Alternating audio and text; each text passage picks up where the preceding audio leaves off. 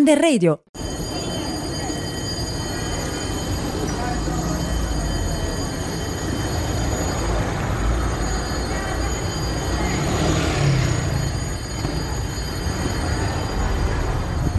Oh Brasilia!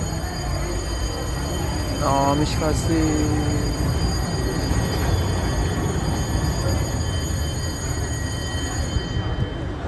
Bikini Off, un'app bugiarda. Siamo alla terza G. Oggi vogliamo approfondire questo argomento che tratta la falsificazione delle immagini sui social, quando vengono modificate a scopo sessuale. Questo argomento ci ha toccato molto perché può capitare a chiunque, ma soprattutto alle ragazze giovani. Esiste un'app che permette di fare tutto questo e il suo nome è appunto Bikini Off. Come funziona? Si cercano delle foto pubblicate in precedenza da persone comuni, che indossano abiti quotidiani o abiti eleganti, o magari sono in costume da mare. Queste foto nate nuovamente vengono, attraverso quest'app, alterate, ovvero viene ritagliato il volto e aggiunto su un corpo nudo.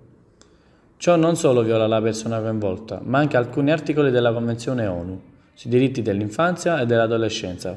L'articolo 19, che stabilisce il diritto alla tutela e alla protezione da ogni forma di violenza, fisica o psicologica, maltrattamento, abuso o sfruttamento da parte di chiunque.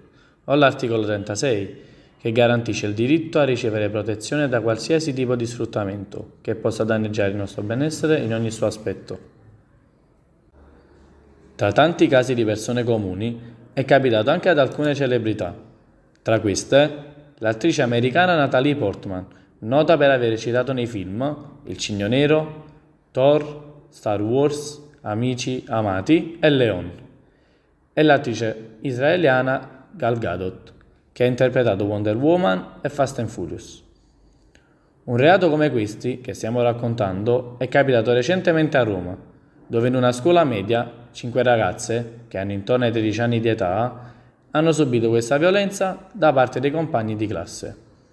Questi ultimi hanno preso delle loro immagini dalle bacheche internet, manipolandole e diffondendole. Alla fine si sono giustificati dicendo che si trattava solo di uno scherzo. Sì, hanno detto proprio così davanti ai carabinieri e probabilmente, essendo piccoli, sono inconsapevoli della gravissima azione che hanno commesso a danno delle loro coetanee.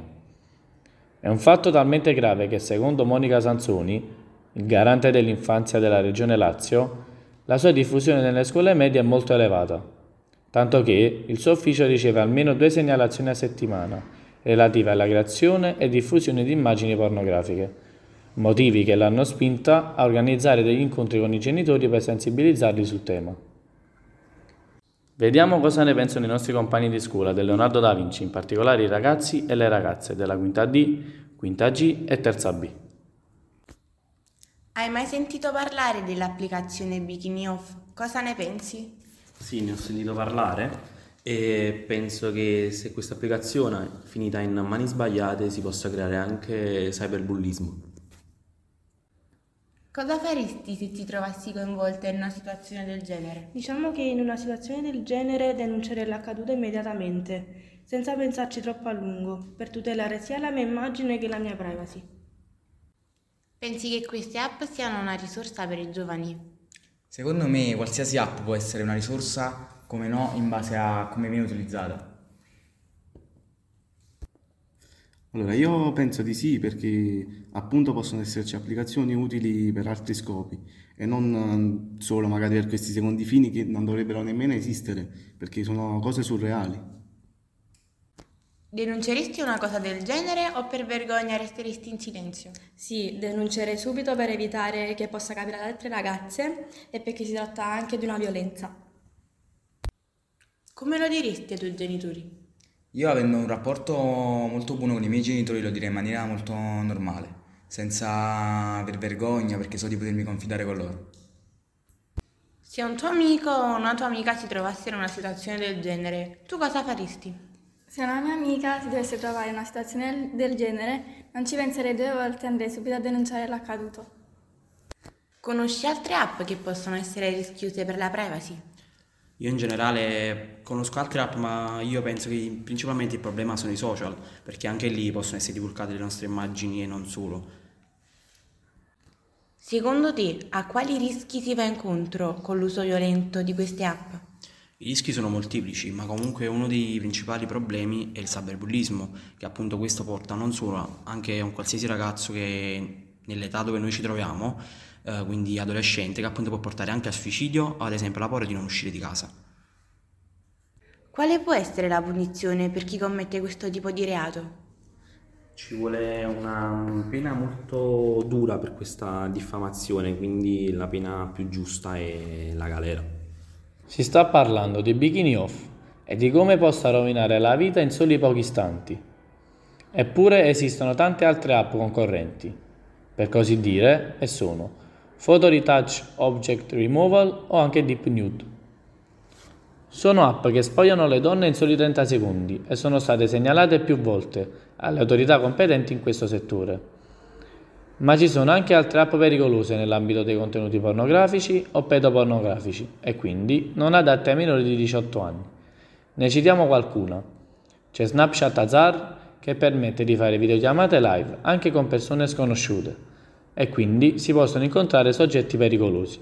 C'è Visco che consente di recuperare fotografie e modificarle con l'utilizzo di una serie di filtri.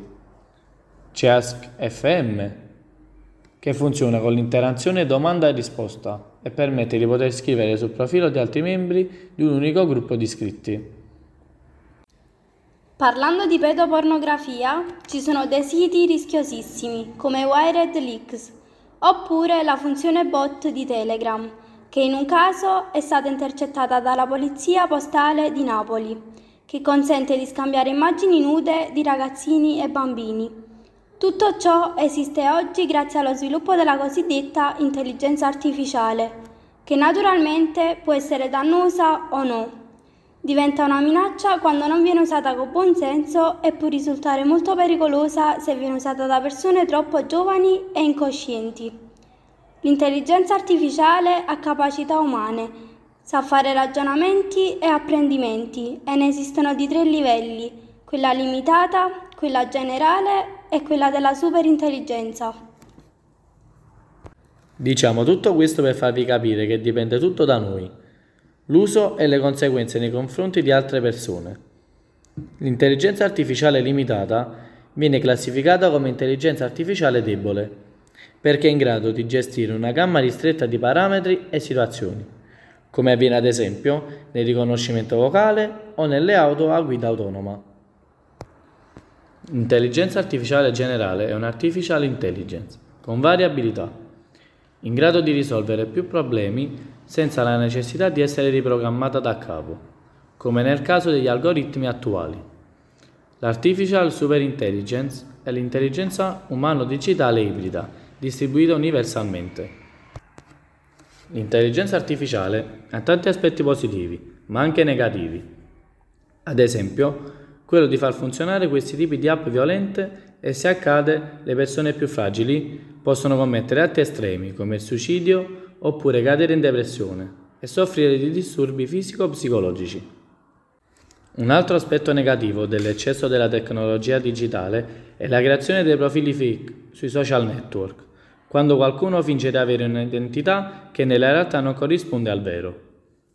Dietro questi profili fake si trovano persone proprio come noi. Spesso sono persone giovani, adolescenti, che sono curiosi delle potenzialità offerte da Internet. Ed è proprio perché alcuni profili fake potrebbero essere stati creati anche dai nostri amici che dobbiamo essere noi in partenza a cercare di dare il giusto insegnamento, mettendo in chiaro le conseguenze a cui si va incontro. Under Radio